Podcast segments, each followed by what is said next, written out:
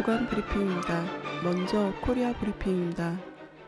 조선중앙통신은 김정은 제1비서가 섬화력 타격 및 점령을 위한 연습을 조직 지도했다고 21일 보도했습니다. 통신은 김정은 제1비서가 직접 발기한 이번 연습은 섬을 강력한 화력 타격으로 초토하고 질풍노도같이 점령하기 위해 세운 작전 전투 계획의 현실성을 확정하는 데 목적을 두었으며 서남 전선의 최남단 최대 열점 지역에 위치한 무도영웅 방어대 장제도 방어 중대를 비롯한 조선인민군 제4군단 관하 포병부대 군부대들이 참가했다고 전했습니다.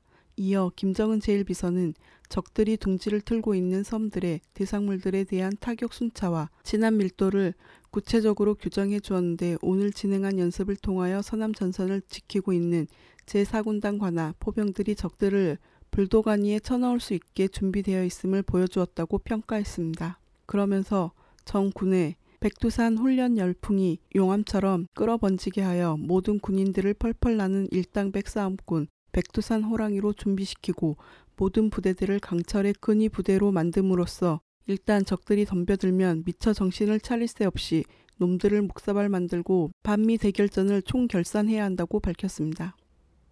조선중앙통신은 외무성 대변인 담화를 19일 보도했습니다. 담화에서는 지난 17일 미국은 워싱턴에서 유엔 조선인권 상황 관련 조사위원회 보고서 발표 1년이라는 얼토당토하는 명분하에 반공화국 인권 토론회라는 것을 또다시 벌여놓았다고 밝혔습니다.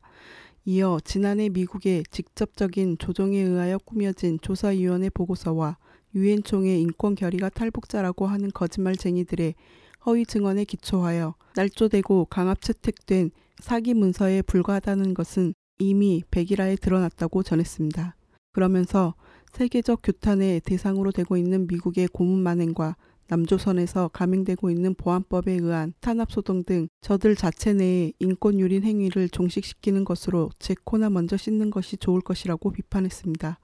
계속해서 우리는 미국과의 그 어떤 대결에도 다 준비되어 있으며 적대 세력의 무모한 인권 도발 책동을 초강경 대응으로 끝까지 짚부셔버릴 것이라고 경고했습니다. 조선중앙통신은 남조선 인권대책협회 조사통보 남조선의 보안법은 희세의 인권말살악법이다를 21일 게재했습니다. 통보는 지금 남조선 계례패당은 내외의 한결같은 규탄 배격에도 불구하고 통일 진보 세력을 말살하기 위해 보안법을 계약하는 노름에 악랄하게 매달리고 있다며 남조선 인권대책협의회는 보안법의 파쇼적 반인권적 진상과 역대 괴뢰패당이 이 악법을 휘두르며 감행해온 치떨리는 인권유리 말살 범죄들을 만천하에 폭로하기 위하여 이 조사 통보를 발표한다고 밝혔습니다. 이어 통보는 첫째, 전대미문의 파쇼적 인권 말살 악법, 둘째, 보안법에 의해 감행된 치떨리는 인권유리 만행, 셋째, 보안법 계약에 미쳐 날뛰는 파쇼 독재광을 밝혔습니다. 그러면서 보안법이 존재하는 한 앞으로도 남조선은 세계 최악의 인권 말살 지대로 남아있게 되고 언제 가도 민족의 화해와 단합, 통일을 이룰 수 없다는 것을 똑똑히 보여주고 있다며 박근혜 패당은 대세의 흐름을 똑바로 보고 보안법을 지체 없이 철폐하며 반공화국 인권 모략 소동을 당장 걷어치워야 한다고 강조했습니다.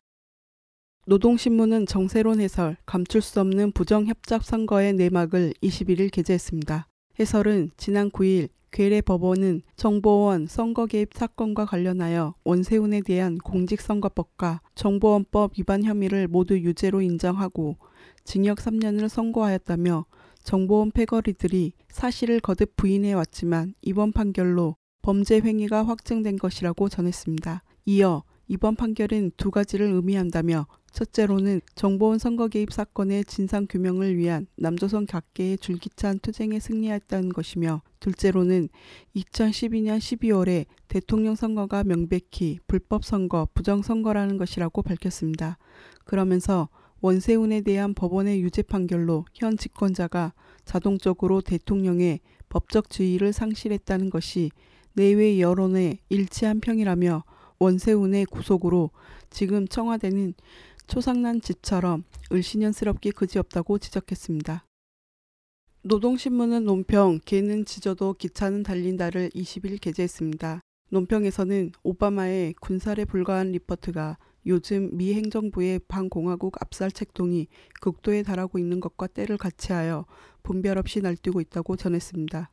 이어 얼마 전 미국 남조선 의원 외교협의회가 서울에서 벌인 먹자판에 나타난 리포트는 우리의 병진 노선에 대해 두 가지를 함께 할 수 없을 것이라는 가소로운 나발을 불어대면서 병진 정책 포기와 제재의 길 중 하나를 선택하라며 어느 한 모임에서도 북이 핵무기를 가지면 번영과 안보를 추구할 수 없다는 망발에 대해 우리의 자의적 핵 억제력을 한사코 제거하고 반공화국 압살 흉계를 실현하려는 미국의 날강도 흉심이라고 비판했습니다. 그러면서 리퍼트를 남에 파견한 미 행정부는 괴뢰 당국과 작당하여 북남 관계 파국을 극구 조장하면서 대화 분위기를 완전히 파괴하고 조선반도에서 북침 전쟁을 도발하려고 수단과 방법을 가리지 않고 있다는 것을 입증해 준다고 밝혔습니다. 계속해서 도발자들을 선군의 위력으로 무자비하게 쓸어버릴 것이며 개는 짖어도 병진의 기관차는 최후 승리를 향하여 질풍쳐 달릴 것이라고 강조했습니다. 이어서 남코리아 브리핑입니다. 전국 목회자 정의 평화협의회 평화통일위원회에 초청된 프랑스 코리아 친선협회 파트릭 꽹즈망 사무총장은 국가정보원의 블랙리스트에 의해 17일 인천공항에 도착했지만 입국이 불허돼 이틀 동안 공항 안에서 억류당한 끝에 결국 18일 강제 출국 조치를 당했습니다. 파트릭 사무총장은 출국하기 앞서 그동안 분단과 통일, 공안 탄압이라는 것을 추상적으로 생각했다는 것을 깨달았고 남코리아의 동지들이 어떠한 상황에서 매일을 살고 있는지 가슴으로 느끼는 시간이었다고 소회를 전했습니다. 이어 입국 허가가 불허된 것은 출입국 관리법 11조와 12조 조항이라고 알고 있다. 이는 공안 탄압이라고 규정했습니다. 그러면서 2차 대전이 끝난 지 70년이 지났지만 아직도 일본 위안부 문제가 해결되지 않은 채 남아있고 코리아의 냉전 문제도 여전히 남아있다. 불행히도 여러분과 오늘 함께하지 못하지만 언젠가 바로 여기서 함께할 날을 기대한다. 일본 위안부 문제와 냉전 문제를 해결할 수 있도록 함께 투쟁할 수 있는 날이 오기를 바라는 마음이라며 강한 연대의 마음을 전했습니다.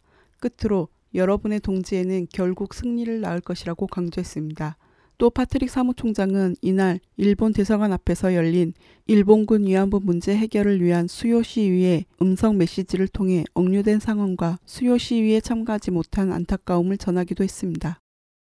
금속노조 광주 전남지부 금호타이어 지회 김재기 대의원이 지난 16일 금호타이어 곡성 공장 본관 앞에서 도구파 철회를 요구하며 분신해 사망했습니다. 고인은 제가 죽는다 해서 세상이 바뀌진 않겠지만 우리 금호 타이어만은 바뀌어졌으면 하는 제 바람입니다. 동지들 부디 노동자 세상이 와서 노동자가 주인이 되는 그날까지 저 세상에서 저도 노력할게요라는 유서를 남겼습니다.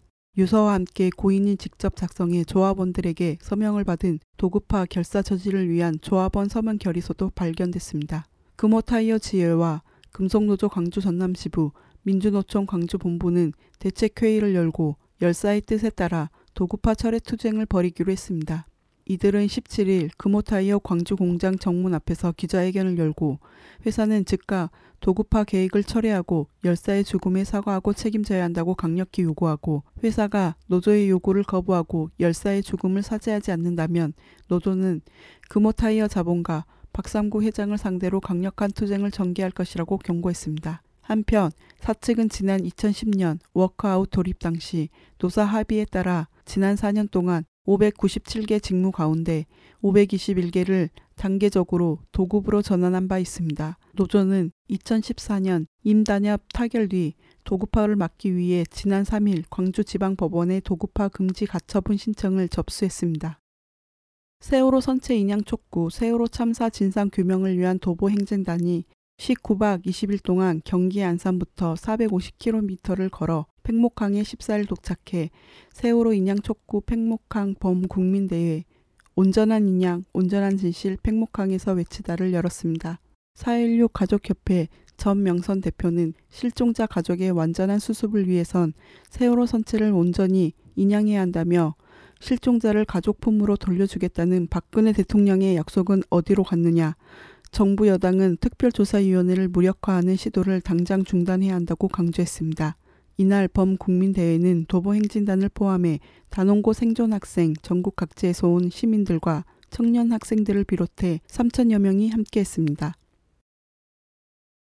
총파업 88일차 노숙투쟁 118일차인 SK 브로드밴드와 총파업 91일차 노숙농성 151차인 LG U+ 비정규직 노동자들이 부당해고 등에 맞서 고공농성과 단식투쟁을 이어가고 있는 가운데 SK LG 통신 비정규직 총력투쟁 결의대회를 16일 열었습니다. 이들은 이날 노동시간 단축, 하도급 철폐, 고용안정 보장, 노동조합 보장 등을 요구했습니다.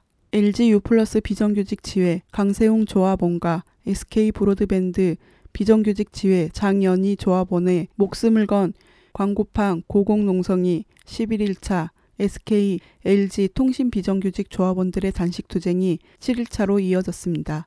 SK 브로드밴드 비정규직 지부 이경제 지부장은 우리는 반드시 고공에 있는 두 동지를 살리고 곡기를 끄는 동지들이 다시 곡기를 이어가고 우리가 현장으로 돌아갈 수 있도록 우리를 억압하는 모든 것에 맞서 싸울 것이라고 굳은 의지를 밝혔습니다. LG U 플러스 비정규직 경상현 지부장은 우리 옆에 동지를 믿고 여기 전광판 위 동지들과 단식하는 동지들을 보면서 끝까지 이 자리에 남을 것이다. 선택은 자신의 몫이지만 시작한 투쟁은 반드시 승리로 마무리하자고 결의를 밝혔습니다. 통신 비정규직 노동자들은 이날 결의대회가 끝난 후 귀향 대시민선전과 문화제를 열었습니다.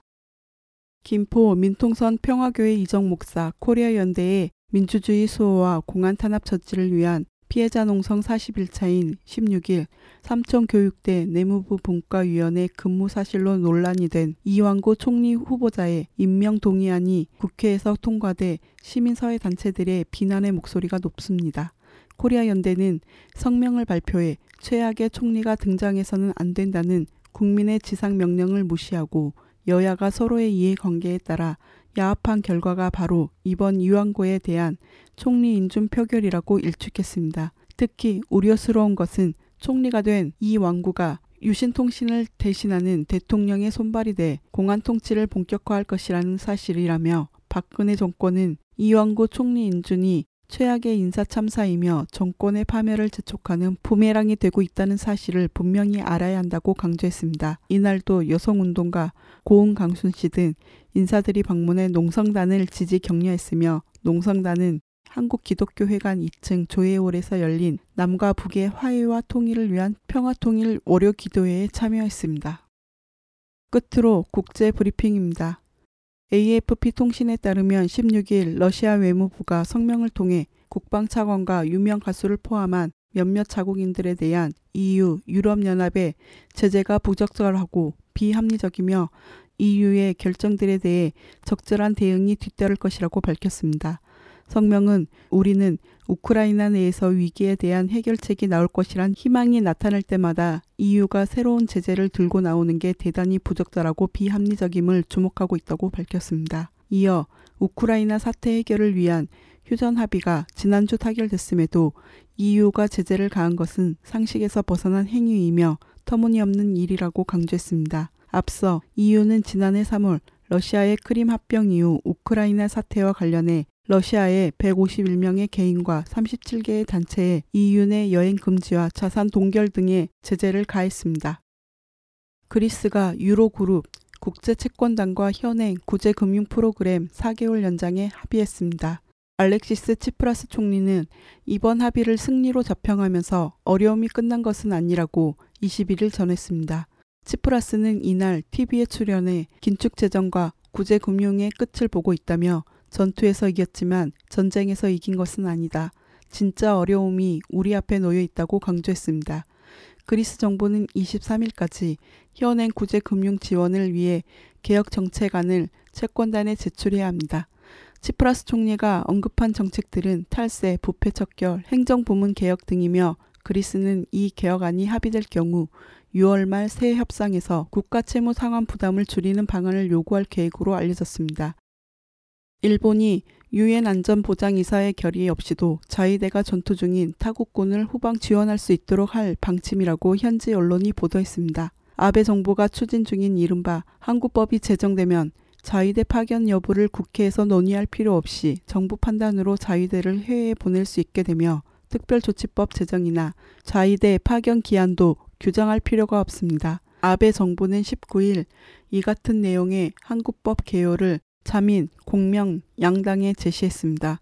이와 함께 일본 주변에서 유사 사태가 발생할 경우에 미군 후방 지원을 규정한 주변 사태법과 관련해서도 주변이라는 사실상의 지리적 제약을 없애 자위대가 미군 이외의 타국군도 후방 지원할 수 있도록 법 개정을 추진할 방침입니다. 코리아 포커스 주간 브리핑이었습니다.